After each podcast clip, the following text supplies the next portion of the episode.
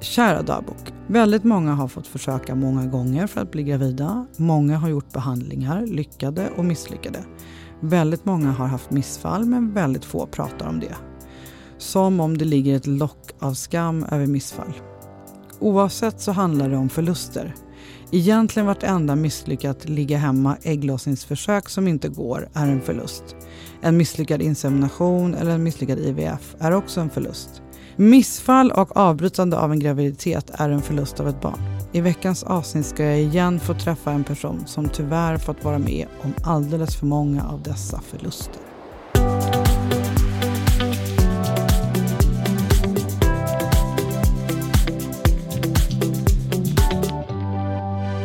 Avsnitt 118 av podden Jag vill ha barn och välkommen tillbaka Anna.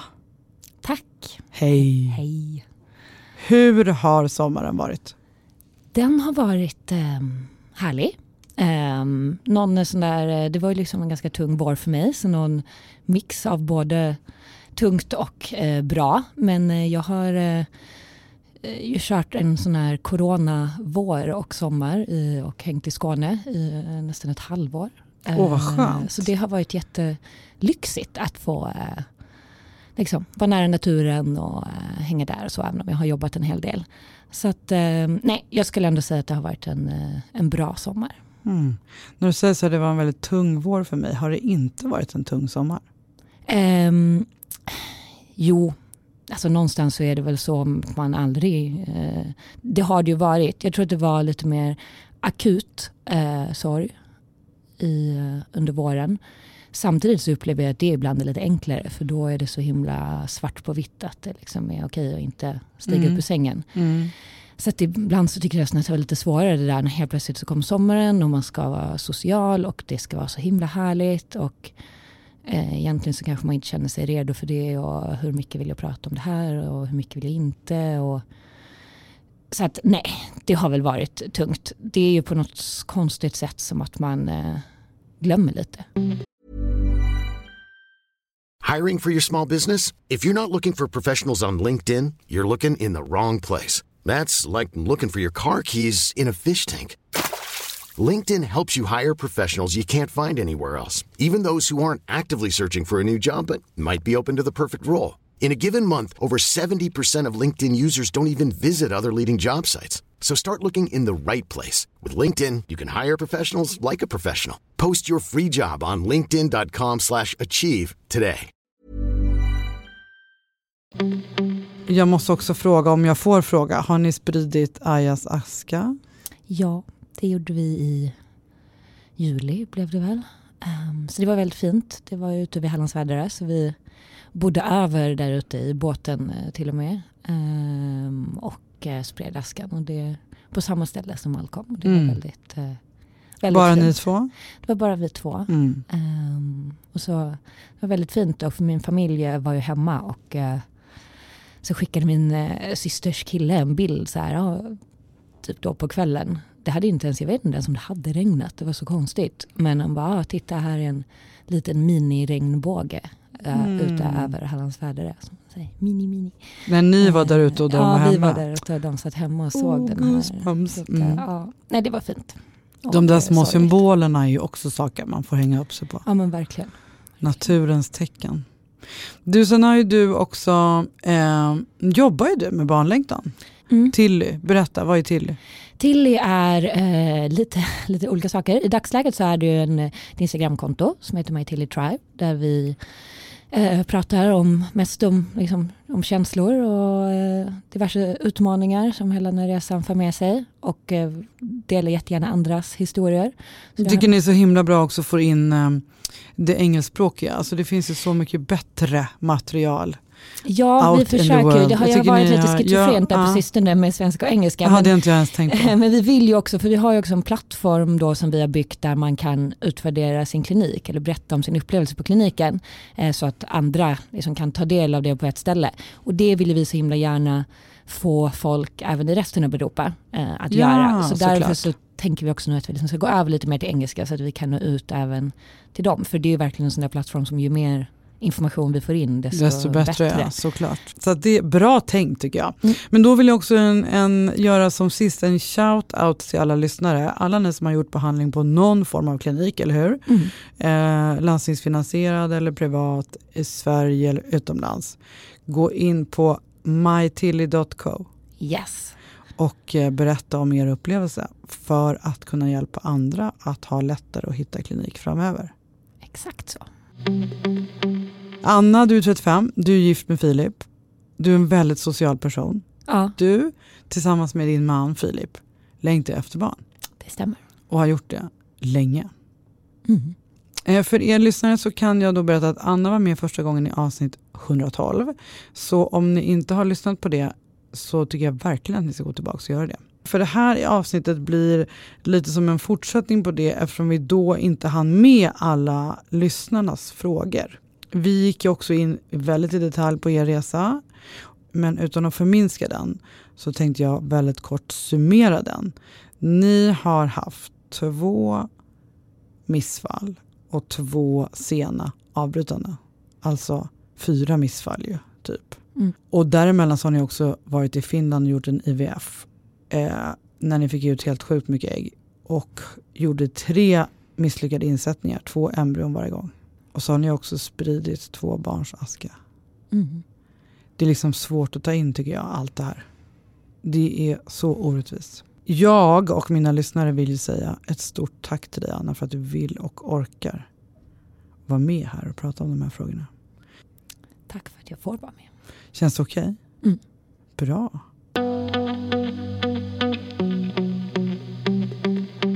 Vi ska helt enkelt återkomma till vad ni är i er längtanprocess eh, sen.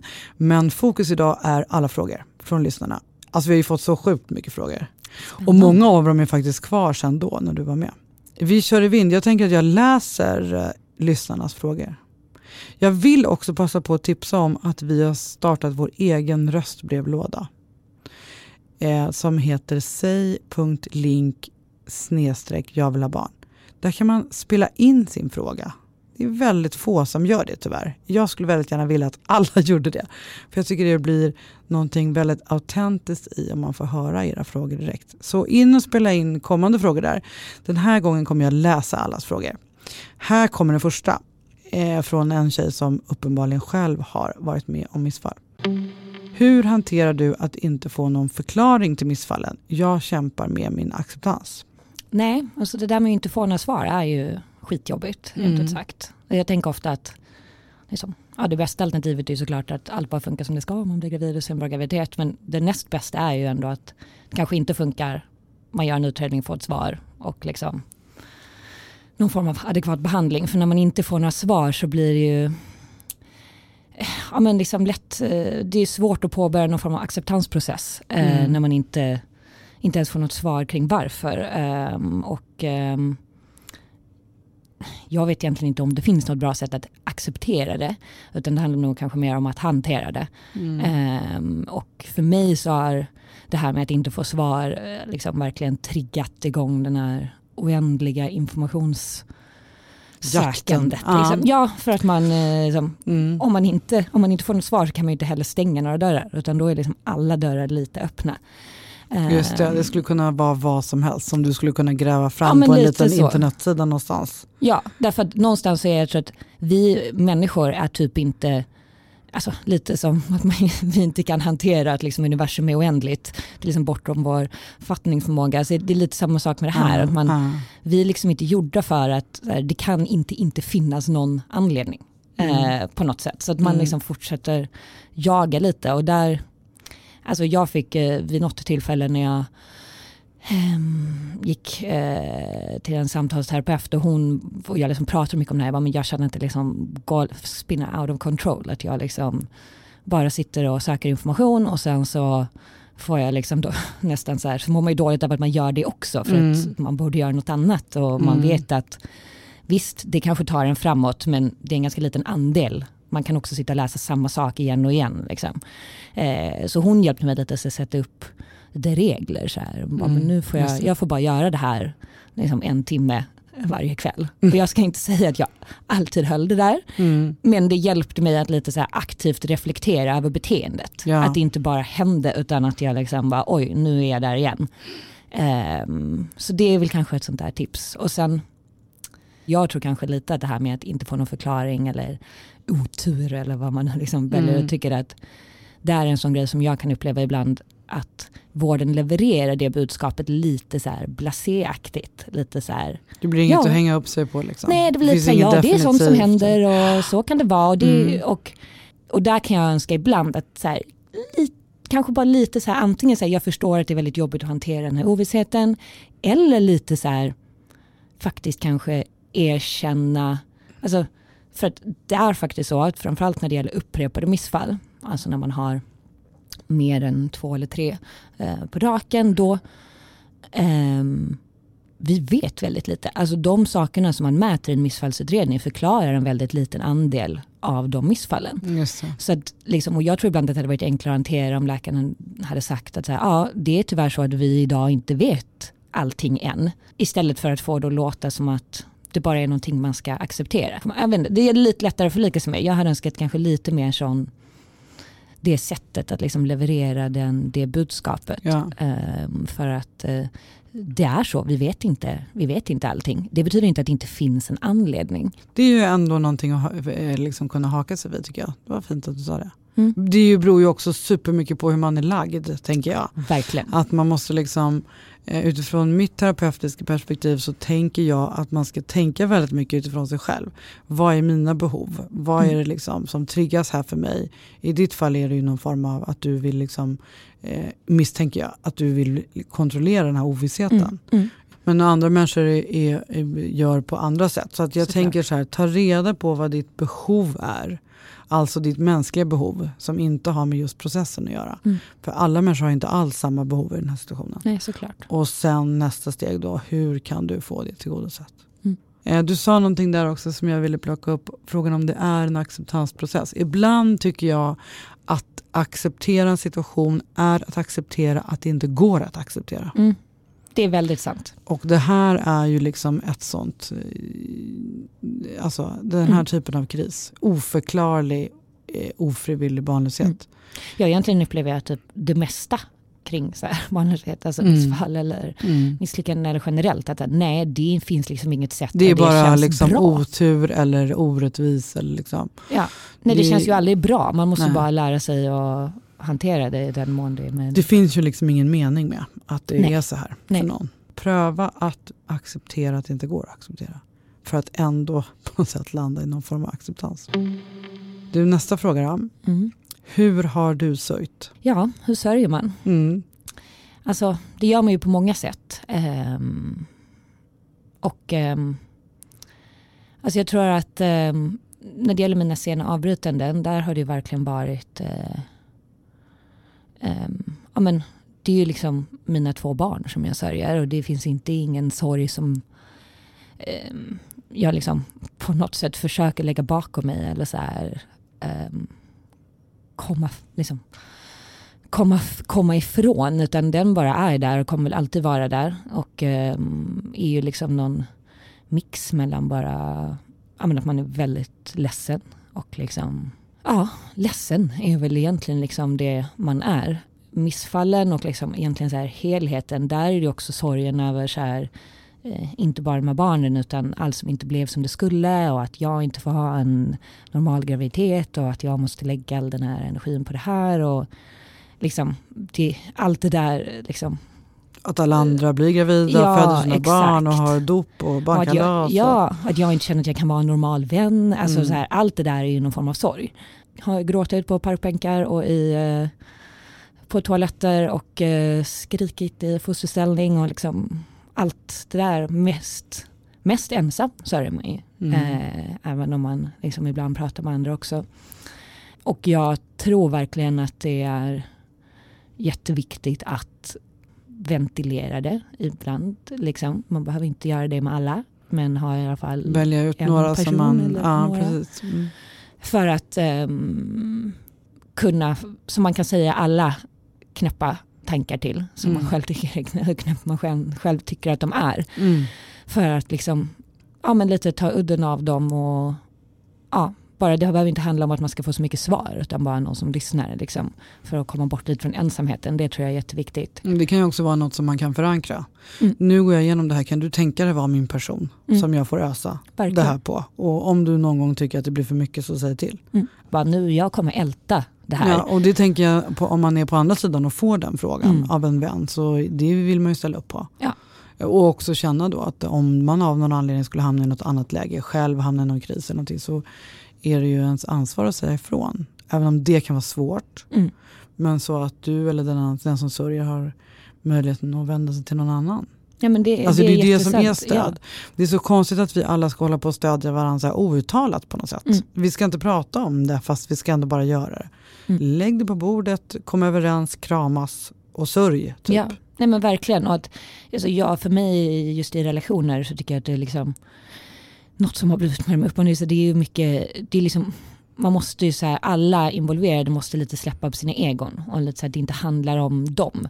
Att eh, eh, ja, det, man kan inte liksom höra av sig eller agera på ett visst sätt eller för att någon annan ska få känna att de är en bra vän. Utan ibland så vill man prata, ibland så vill man inte det och det får liksom bara vara lite så. Ja. Och men, eh, men där tror jag, alltså med missfall är ju, för, för mig har det också varit en process att säga ja, jag har sörjt och jag har pratat om det, men det har verkligen varit en process, framförallt i början kring att också ja, men, acceptera sorgen. För att det är ju så med, med missfall eftersom vi inte pratar så mycket om det och eftersom det liksom ofta ja, men man ofta får det här, ja det är vanligt och, ehm, och så vidare och så vidare. Man kan känna en liten skam att ens sorg är lite överdriven. Att man mm. är lite hysterisk. Så knäppt, liksom. alltså.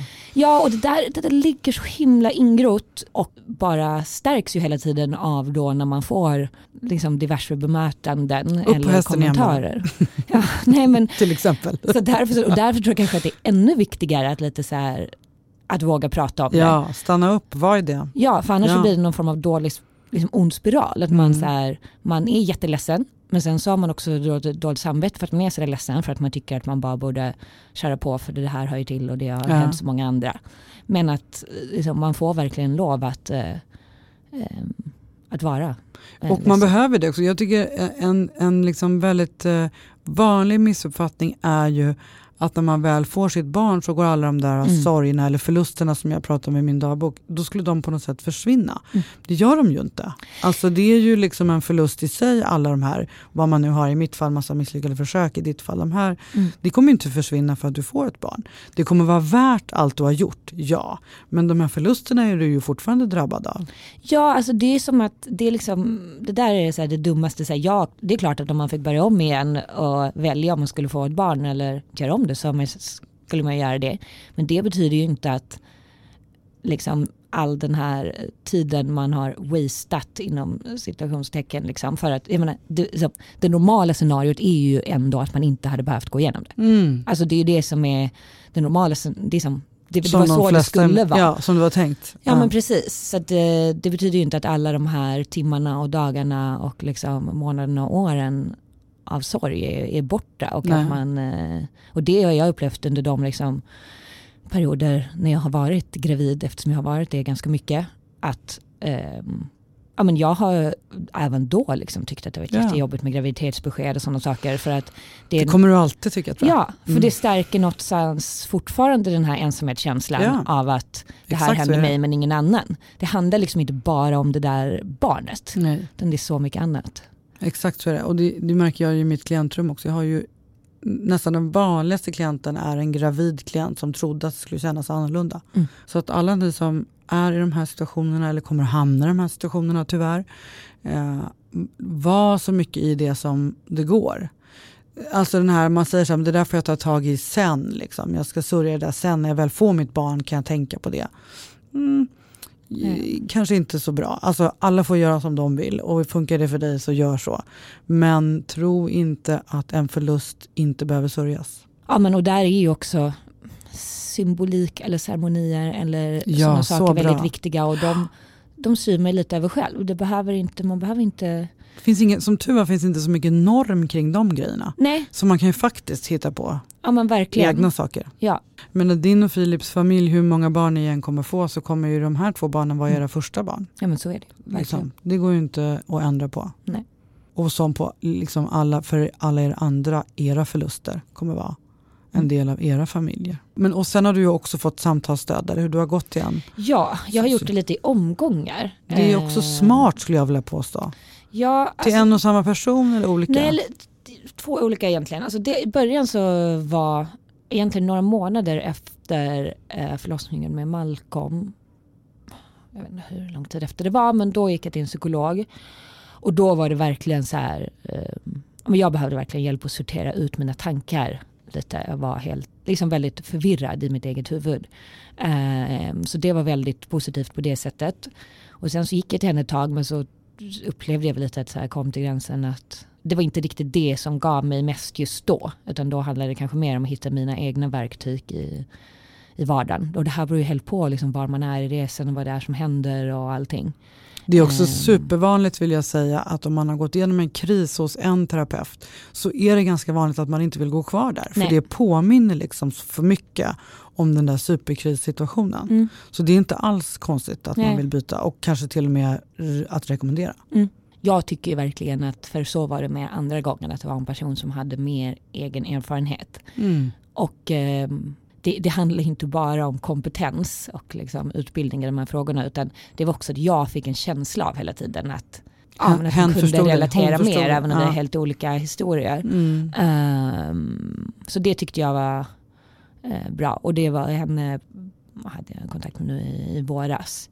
Eh, eller under våren och lite fortsatt. Så det, jag, menar, det, jag tror att det är, ibland kan man ju vara lite så här, gud jag vet inte vad ska jag prata om, liksom. jag pratar ju med mina kompisar. Men det är verkligen Något eh, annat. något annat. Mm. Ehm, och att man eh, får hjälp att sortera ut sina tankar Ja. och titta lite på dem med perspektiv. Och det är verkligen det man kan behöva när man är när allting bara kaosar i huvudet. Ja, och där är ju också eh, bra att du påminner mig, för nu sa de sortera. Det är ju samma sak med sorgen. Mm. Att man behöver sortera. Precis som du sa, alla de här olika grejerna. Det är ju en sak, de här konkreta förlusterna. Men sen allt det där med att det inte blev som det var tänkt och känna sig utanför och missundsamhet. Och, Mm. Det är väldigt mycket saker som ska sörjas på en och samma gång. Ja, Så det är många behöver- dimensioner. Ja, så att man behöver ju även hjälp att sortera det, Mm. tänker jag. Eh, och sen mitt eh, alla tips, sörja randigt. Det är det bästa, tycker jag. Hej, jag Ryan Reynolds. På Mint Mobile, we like to do the opposite of what Big Wireless does. They charge you a lot, we charge you a little. So naturally, when they announced they'd be raising their prices due to inflation, we decided to deflate our prices due to not hating you. That's right. We're cutting the price of Mint Unlimited from $30 a month to just $15 a month. Give it a try at mintmobile.com slash switch. $45 upfront for three months plus taxes and fees. Promo rate for new customers for limited time. Unlimited more than 40 gigabytes per month. Slows. Full terms at mintmobile.com. Hey, it's Ryan Reynolds, and I'm here with Keith, co star of my upcoming film, If, only in theaters, May 17th. Do you want to tell people the big news? All right, I'll do. Sign up now and you'll get unlimited for $15 a month and six months of Paramount Plus Essential Plan on us. Mintmobile.com slash switch. Upfront payment of $45 equivalent to $15 per month. Unlimited over 40 gigabytes per month. Face lower speeds. Videos at 480p. Active Mint customers by 531.24 get six months of Paramount Plus Essential Plan. Auto renews after six months. Offer ends May 31st, 2024. Separate Paramount Plus registration required. Terms and conditions apply if rated PG.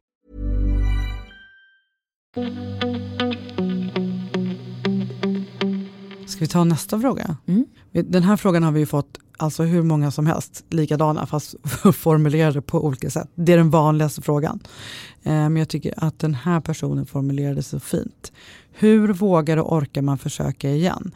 Jag är så rädd för att bli gravid igen, fast jag vill. Nej, det är ju hög igenkänning på den. Det är ju en väldigt underlig känsla det här med att man liksom både helst av allt vill bli gravid och samtidigt man inte vill bli det. För att man vet att det innebär så mycket ångest liksom, och oro. Det är ju så.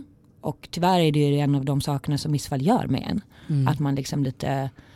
ehm, jag läste någon sån här quote liksom, som sa att ja, men det infertilitet gör med en är att det liksom tar en från den här personen som tänker det händer inte mig till det kommer definitivt att hända Just mig. Mm. Att man liksom, eh, man vill, man vill kanske inte vara en negativ person men eh, man vill ju, de flesta personer vill ju vara positiva eh, och tro på det bästa men man känner sig liksom inte kapabel att, att göra det.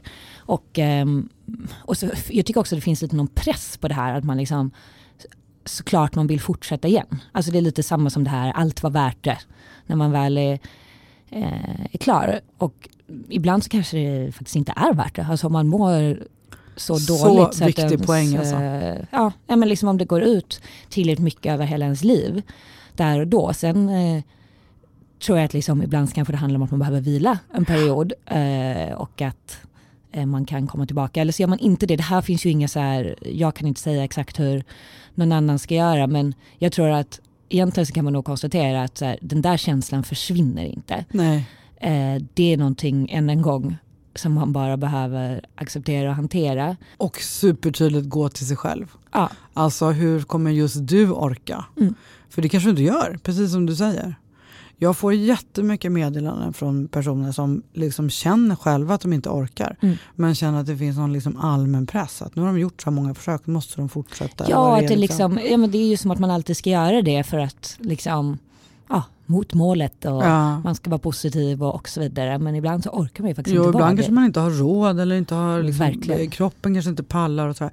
Så det tycker jag, eh, våga liksom gå den andra, till den andra dörren, vad nu den andra dörren är för mm. just dig. Liksom. Och här tror jag också att det är viktigt att liksom kanske ta hjälp eh, och Ja. sortera ut tankarna. Mitt i allt det här som är så himla eh, emotionellt, att det kan ofta kännas konstigt att diskutera ett barn i den kontexten. Men det blir ju nästan lite en sån här plus och minus eh, lista eller en ekvation. Liksom. Ja. Att så här, vad, ja, vad, vad vill jag mest just nu? Det är precis det. Alltså svaret på frågan är ju egentligen man orkar för att längtan efter barn är högre Ja. än motsatsen. Ja, och som liksom. allt annat i livet, alltså det finns ju så många saker som kan hända i livet där man tänker att så här, jag borde aldrig kunna mer kunna stiga upp i sängen efter att det här har hänt. Men Mm. på något konstigt sätt så gör vi ju det. Vi överlever och vi fortsätter. Och nej, det är kanske inte enkelt men vi gör det. Så att det är liksom, eh, och, så har det väl varit för mig. Jag har ju liksom inga levande barn så att jag har, för mig har det, det väl varit det det har liksom varje gång att man ändå bara, men jag vill ju ha det där barnet så att, vad ska jag göra? Jag måste Mm. fortsätta. Mm. Så jag tänker mer att det kanske är just den här tajmingen, alltså så här när och att liksom tillåta sig själv att ta pauser och de där Ja, grejerna man kan ja, ja, reflektera ja. kring. Verkligen. Ehm, Och sen tänker jag också att man, hon är så tydlig. Alltså det är ju en sak att eh, eh, liksom orka försöka igen. Men en annan sak, det hon säger det här med rädslan för att vara gravid. Mm. Att liksom gå och förvänta sig till missfall och sådär. som jag upplevt det är ju att man, när du är på liksom i då försöka-perioden, då har du så mycket fokus på det. Så att liksom det är ju en sjuk lättnad om du väl får ett plus. Men liksom, den har kanske hållit i sig så fyra timmar Ja. max om jag liksom ska Men jag tycker uppskatta. du sa det så fint när du var här förra gången att du har liksom blivit berövad på den här naiviteten. ja. Det kommer liksom aldrig vara en orosfri graviditet för dig. Nej. Så är det ju bara. Nej, och där är ju det här med att liksom acceptera igen att någonstans, jag orkar inte heller ge mig, dåligt, mig själv dåligt samvete för att det är så. Verkligen, Liksom. alltså. liksom på första året, ett och ett halvt som jag höll på med det här så var jag på ett jobb som jag egentligen tyckte var skittrist men jag kände att, eh, eller du vet, man liksom stannar och, och på ett sätt så kan man ju se det som att så här, ja, det är jättebra att vara någonstans där det är tryggt och liksom man har byggt upp förtroendekapital och det där men samtidigt så blev det så här, det blev liksom dubbelt depp för att jag eh, kände att livet stod still på alla fronter. Mm. Och där, det behöver inte handla om jobb, det kan handla om vad som helst. Men jag tror att i den mån det går, om man orkar, för på många sätt så vill man ju bara gräva ner sig själv. ehm, att ändå försöka hitta några grejer där man känner att man går framåt. Alltså hitta lite energi eh, där. Och det tar inte bort, bort allt det där jobbiga, men man kan i alla fall liksom... Ja, men det är ju det där med, med glädjen i stunden. Alltså om Mm. man tycker om att laga mat ska man Ja, göra det. Om man gillar att verkligen. baka ska man göra det. Om man gillar att träna ska man göra det. Mm. Eh, alltså ändå hitta några ställen där man får en timmes paus. Liksom. Ja. Hur berättar man för omgivningen utan att känna att man drar ner alla i sin sorg? Att berätta för omgivningen och hur man ska förhålla sig till dem, det är jätte, kan jag prata väldigt mycket om. Mm. Men inte kanske så mycket från det där perspektivet så här att inte dra ner andra i sorgen. Exakt. För där är nog jag lite så här att, jaha men är det inte, liksom, i alla fall dina närmaste, eh, de finns väl ändå lite där för att de ska inte bara lyssna på det roliga i ens liv. Ja. Ehm, så det tycker jag inte att man ska tänka så mycket på. Och gör man det, alltså känner man att man drar ner alla i sin sorg, då ska man gå och ta hjälp med det. Mm. Ja, för precis, det är ju liksom någon form av anpassning eller medberoende vad det nu kan vara. Verkligen. För det, man ska vara i sig och sitt, liksom, Verkligen. sina behov. Det här med relationerna runt den och hur de har påverkats har verkligen varit en av de jobbigaste delarna för mig. Mm. För att det är liksom, jag tror inte ens att alla märker det så mycket för att jag tyvärr är ganska bra på att låtsas ibland. Liksom. Men Ibland att, blir det också det enda man orkar. Ja. Liksom. nej men och att man, liksom, att man hela tiden, det är det där att ja men eh, om jag då väljer att dela så kanske jag inte får det svaret som jag behövde eh, och då blir det bara ännu värre. Samtidigt som om jag inte delar så känner jag mig bara helt ensam och oförstådd. Ehm, och ehm, det där är jättesvårt. Jag har liksom inget bra svar exakt för man balanserar det där. Man lär sig lite med tiden. Men alltså så här, jag tror att man måste prata med några. Som att ens, om ens problem är att man inte känner att, att man har svårt att prata om det överhuvudtaget så tror jag verkligen att man ska testa med någon Mm. som man eh, liksom tror kan vara en bra lyssnare. Och där tycker jag man också ska tänka sig igenom vem det är. Det kanske inte är din närmsta vän. Verkligen. Det kanske finns någon lite i periferin eller du kanske känner någon som har varit igenom samma. verkligen. Alltså tänk lite strategiskt vem Mm. den där utvalda är. Ja. Och sen var supertydlig. Jag behöver det här. Mm. Alltså svaret på frågan så här, hur berättar man för sin omgivning? Man berättar, i alla fall för någon, för det behöver man. Mm. Och sen uttrycker man sina behov.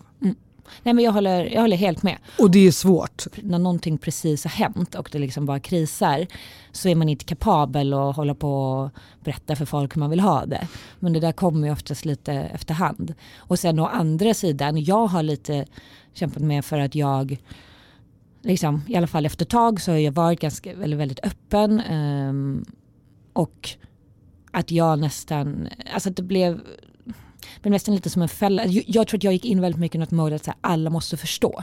Att jag skulle liksom få alla att förstå och det Det ehm, blev som något mål som du skulle uppnå. Ja men liksom. lite så och att jag Mm. liksom konstant reflekterade väldigt mycket över ehm, alla liksom helt normala sociala situationer där det var uppenbart att folk kanske inte förstod eller sa något eller inte nämnde det fast jag vet att de visste och liksom Mm. där.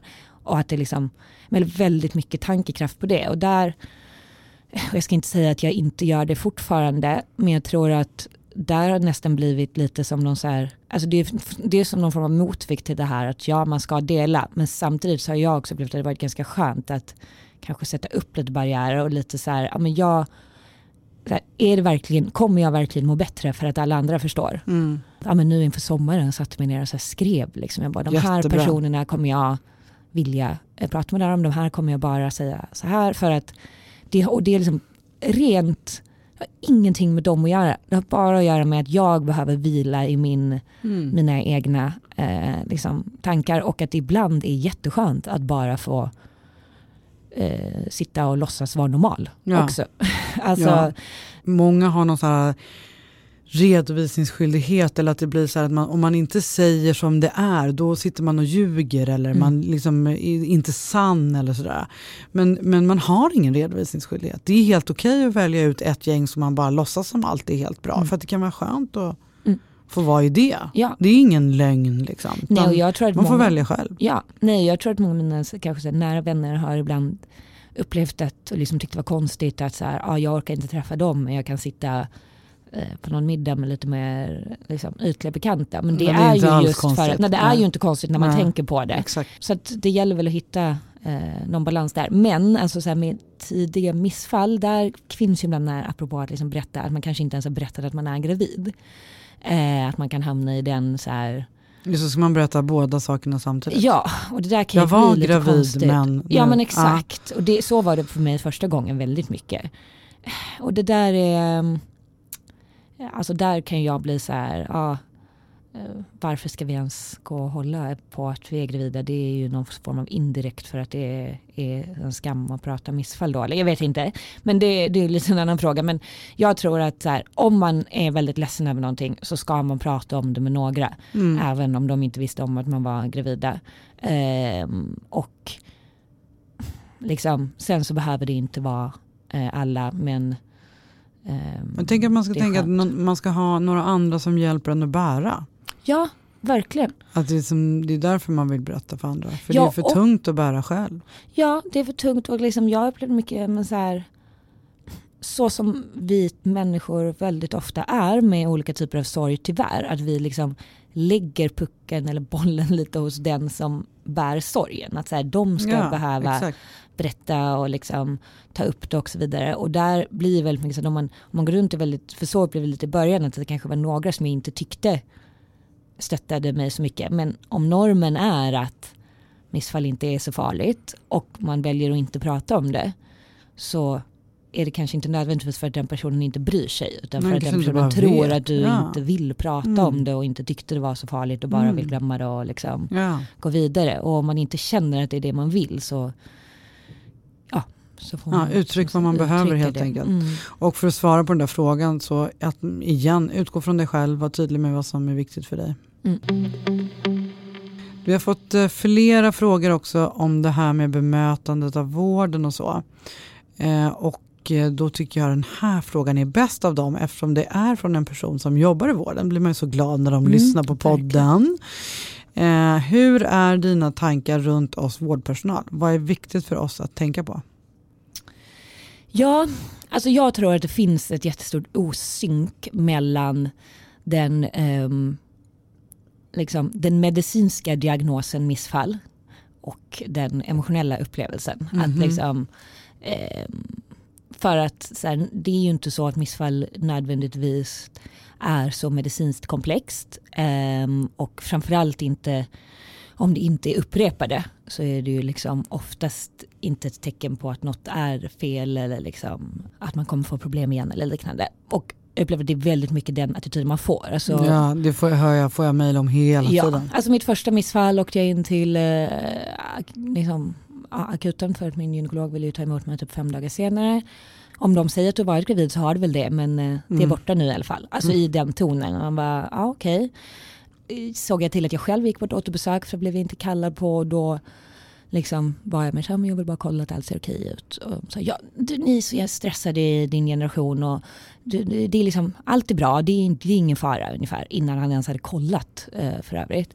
Men och de här, och jag, nu Grrr, här, nu blir jag arg. Ja, nej men man blir ju arg. Och sen liksom, det finns jättemycket bra vårdpersonal också så man kan inte dra alla över en kam. Men jag tror lite att så här, om man jag träffade faktiskt en gammal killkompis i somras som jag tyckte uttryckte det ganska bra. För att han, de, han och hans fru hade haft ett missfall.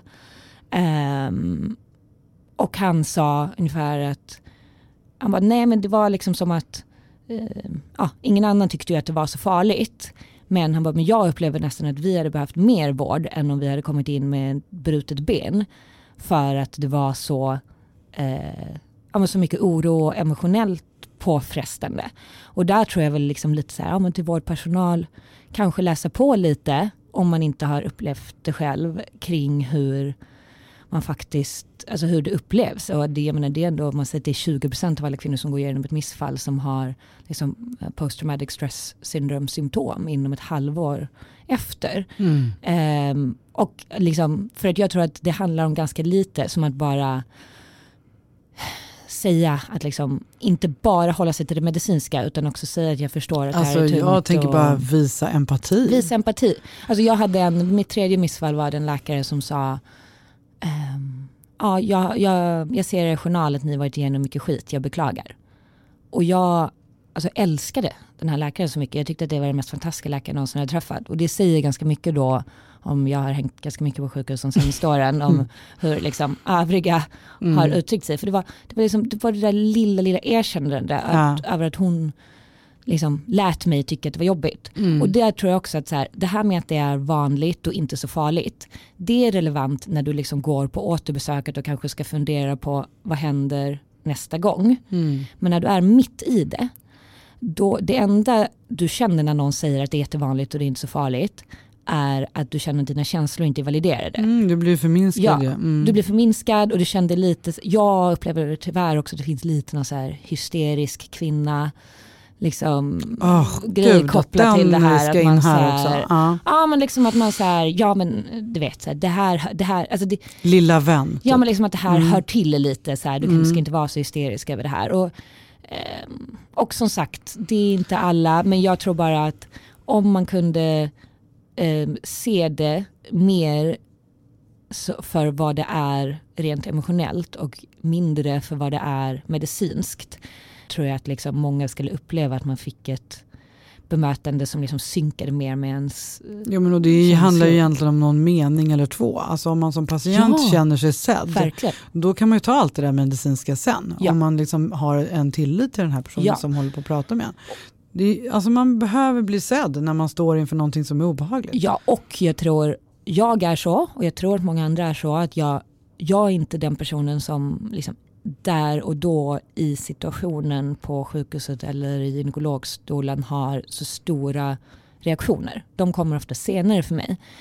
Och då kan det vara lite som att... Ja, så kan du lura dem lite? Ja, att, de men att vårdpersonalen vara, ja, tror att man är så himla lugn. Mm. Och det där är nog lite för mycket för. Och, och, där tror jag tyvärr att många upplever lite att det finns kanske en så här skam. Att så inte ska väl jag liksom bli så ledsen här. Och, som, och, det, och det där tror jag är en liten så give and take. Att om, om vårdpersonalen öppnar upp lite för och bara säger jag beklagar. Mm. Så kanske man också känner att det är okej att vara lite mer ledsen. Jag tror det där är en liten så ja. balansgång. Sen så är alla unika och, och så vidare. Men faktum är ändå att framförallt om det är en önskad graviditet så är det liksom en hel del förhoppningar som slås i kras med ja, det missfallet. Såklart. Sen tycker jag en grej som chockar mig hela tiden. För jag får ju, så fort jag har med vården att göra i de här sammanhangen mm. så får jag alltid frågor om hur ska vi bemöta när vi ringer med dåliga besked, hur ska vi förhålla mm. oss mm. så här. Svaret på det är ju, det finns ju inget svar eftersom alla är unika. Men varför frågar du inte bara? Mm. Alltså, om man kommer in på gynakuten med ett missfall, du, om du är, som vårdpersonal är osäker på hur du ska bemöta den personen, så fråga. Ja, verkligen. Det här måste vara en jobbig stund för dig. Hur vill du att jag ska bemöta dig? Mm, verkligen. Och här är faktiskt, när det gäller sena avbrytanden, det är en, liksom en liten historia för sig, där jag också har ganska mycket att säga. Jag håller faktiskt på lite nu att försöka få komma och prata med på barnmorskeutbildningen eh, kring liksom mer patientperspektivet. För att jag upplever att det finns så mycket. Det upplever jag med. Alltså att man inte får veta innan nej, hur det går till. Det är så många som så upplever efteråt. Ja. Man bara, varför gjorde jag inte det här? Jag hade ju velat göra det här. Men man vet inte om man är i chock och man vet man inte vad man ska fylla i någon blankett efter. typ om man vill ha askan ja. eller inte. Och liksom. Nej, och mötet före handlar bara om liksom när man ska ta olika piller. Och jag tror att det finns så mycket, mm, alltså det, än en gång, väldigt enkelt. Det här handlar inte om att alla som liksom är läkare eller barnmorskor eller sjuksköterskor ska bli psykologer. Utan det handlar ja, om det små måste vara jättelätt att ha några frågor. Ja, man bara att man säger bara många upplever ja. att man liksom vill göra så här och så här. Har du funderat på det? Jag tror mm. att det, och det, det är ganska enkla medel. Liksom. Ja. Eh, jag möter det här ofta mm. i mitt klientrum. Där mm. det också får ganska långtgående konsekvenser. Ja, för, för att man traumat. inte har hunnit tänka till. Liksom. Ja, nej och traumat blir ju liksom, alltså någonstans så här, det kommer alltid vara jobbigt hur man än gör. Men när det är liksom för mycket överraskningar mm. och framförallt eller liksom ännu värre saker man ångrar att man skulle ha gjort när man träffade barnet eller inte gjorde det. Eller liksom, mm. För att man inte har getts möjlighet att reflektera över det innan. Ja. Det liksom tar ju det som redan är trauma och gör det bara värre. Verkligen, alltså det här är så viktigt. Mm.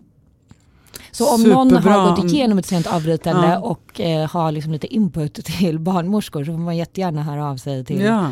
Maj-Tilly eller till dig eller vad som helst. Ska jag ta med Verkligen. det så det inte bara blir mitt perspektiv. Superbra, jag vet redan några personer jag ska skicka till dig. Bra. Nästa fråga är, när får man knyta an? Alltså ska man oavsett hur lång tid det gått ge sig hän och känna att man är gravid? När man blir gravid och liksom, man har velat bli det. Då blir man ju glad. Ja, då blir man ju glad. Man bygger ändå upp förväntningar ja, eh, och hopp. Såklart. Ja, men det finns ändå, en, även om det inte liksom är ett specifikt barn som man känner och vet vem det är så är det liksom allting, det är ändå det är liksom eh, alla förhoppningar kring det här barnet dessutom så är det faktiskt så att det växer liv igen. Ja. Alltså så här, hur man än vrider och vänder på det. Man kanske går på ett ultraljud, man får se det. Alltså för de som har gjort IVF, det är ganska intens att se någon stoppa in ett embryo i en. Det känns ganska mycket på riktigt. Det är liksom eh, svårt ja. att säga att, eh, ja. att det inte är på riktigt. Eller, nu vill jag ha en tes här. Mm. Min tes är att om det nu inte går som det är tänkt mm. så hjälper det dig i sorgeprocessen att du har knutit an. Ja, men, Ja, både och. Alltså, jag, liksom, först vill jag säga att här, jag tror inte det finns något sätt att göra så att man blir mindre besviken Nej. om man får ett missfall. Det Det, blir- är det första, för det är ofta därför man försöker att här, inte knyta an för att man bara... Och kanske inte fallet blir så hårt. Liksom. Exakt. Ja, just det. Mm. Jag tror att det blir det. Hur man än gör så är fallet hårt. Ja, och ja, som du säger, för jag kände lite så till exempel i min fjärde graviditet att ja, absolut så här, man vill inte få ut hela känslospektrat liksom, men samtidigt så var jag ju så här, ja men liksom, om det här inte går vägen, jag kommer ju Alltså jag, jag funderade exempel, på så här, ska vi ta reda på vad det är för kön när vi gjorde NIPT? Just För då kanske jag liksom, då kan jag mer, liksom det blir ja, men, lite enklare att föreställa sig allting. Och, och då så här, ska man göra det? Jag bara, ja men liksom om det går åt skogen så kommer jag ändå få reda på vad det är för kön. Jag kommer ändå knyta an och det är liksom, Mm. alltså tyvärr så tror jag inte riktigt, så på något sätt så är det ju fint också att våga knyta an. Det, det är en svår balansgång. Men finns det någonting i processen med Aja som du ångrar? Alltså då i anknytningsprocessen? Det är väl det som är grejen. Att säga, nej, det gör jag ju egentligen inte. När folk berättar att de är gravida, oavsett hur tidigt det är, då är det ju liksom full on allt. Bara, wow, liksom, tänk, dig- tänk dig leva en liten mini, du in i dig och liksom så fantastiskt. Man bara, hörni, hörni, tänk på det här.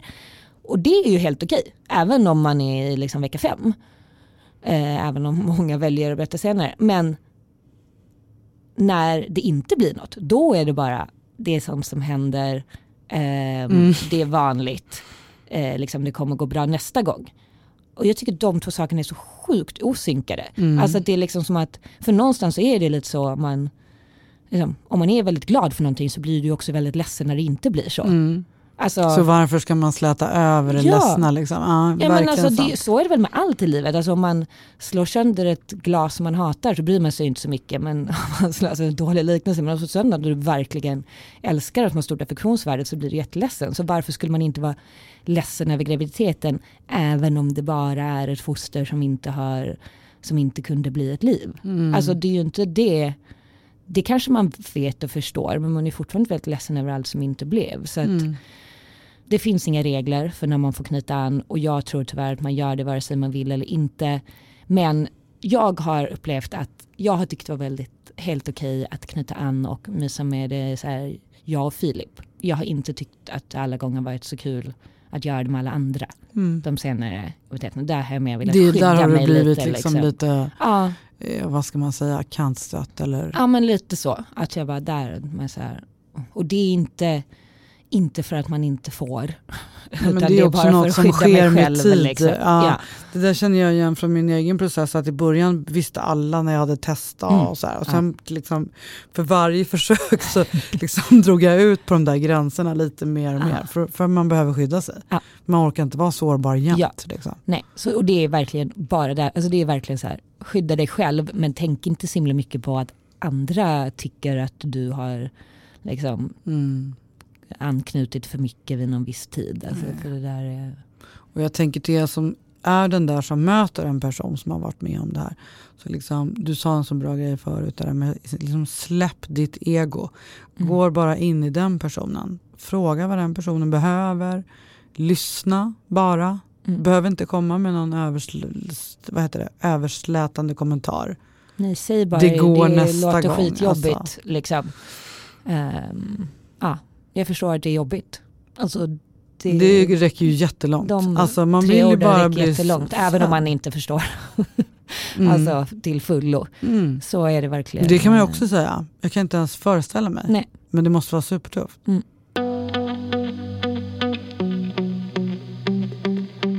När, när du var med sist eh, Anna, eh, då, då stod ju ni lite i liksom någon form av brytpunkt för vad blir nästa steg. Liksom. Mm. Eh, och eh, ni hade tre alternativ.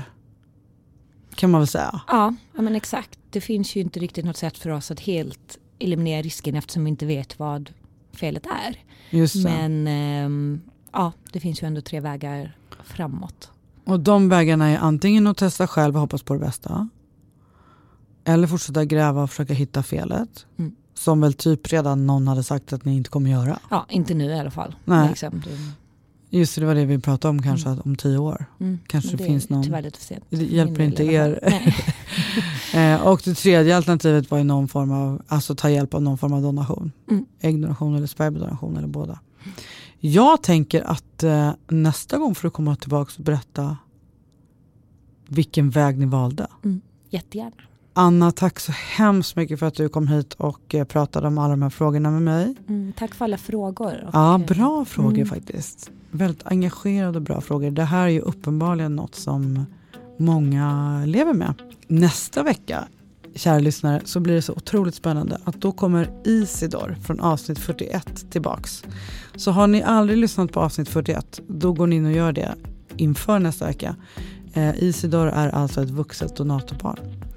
Tack Anna! Tack snälla. Hej då!